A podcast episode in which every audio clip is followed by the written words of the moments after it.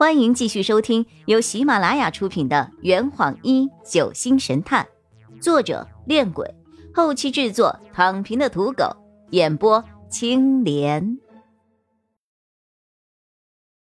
第一百零二章，遭到山贼的攻击。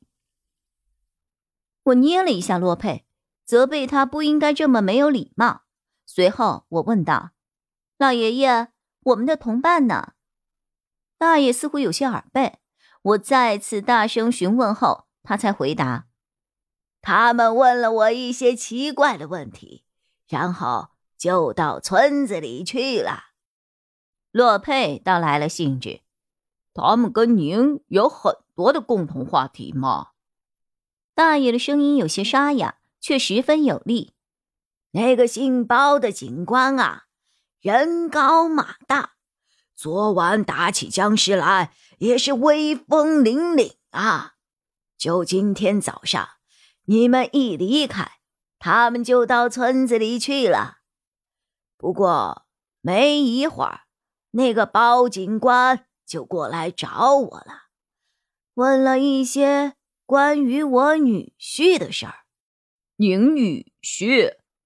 是啊，我女婿叫陈进宝。啊，这家旅店呐，就是他开的。哈哈哈！陈进宝，这个名字让我瞬间愣在了原地。这也太巧了，面前这个老大爷居然是投毒案死者的家属之一。只可惜呀，我这女婿命不好啊，二十几天前。被城里一家旅游局的老板给毒害了，气得我呀，跟村民们一起跑到镇上去讨说法。后来呢，那家旅游局的老板被抓了，警察也承诺会给我们相应的补偿。哎，你说我这一大把年纪的人。要那些个补偿有什么用啊？这人呢，都死了，坏人也受到了惩罚。哎呀，你说这人他为什么要犯法呢？最后还不是弄得所有人都没有一个好下场吗？看大爷越说越激动，我感慨着：“大爷。”虽然您在这个深山老林里住着，可对人情世态的看法还蛮清晰透彻的呀。大爷笑着摆了摆手：“哎呀，人老了就图个安享晚年。我要是能够每天像这样自在的在家门口晒晒太阳，也就心满意足了。”我竖起了大拇指，频频点头。大爷，您贵姓啊？哈哈，免贵姓曹，曹字逸轩。圣魁刘凤，凤字亭，上有逸轩，魏逸明。哈，您这名字挺诗意的呀。我鼓着掌。嚯，看不出来你还是个文艺青年呢。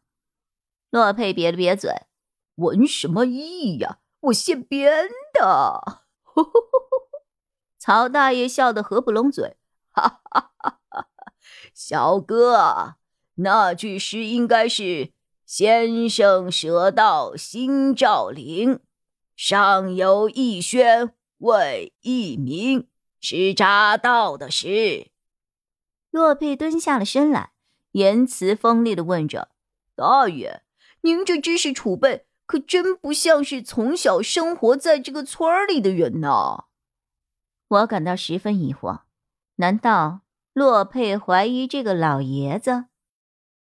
大爷干涸的笑了几下，然后朝着旅店内喊道：“燕儿，燕儿，燕儿！”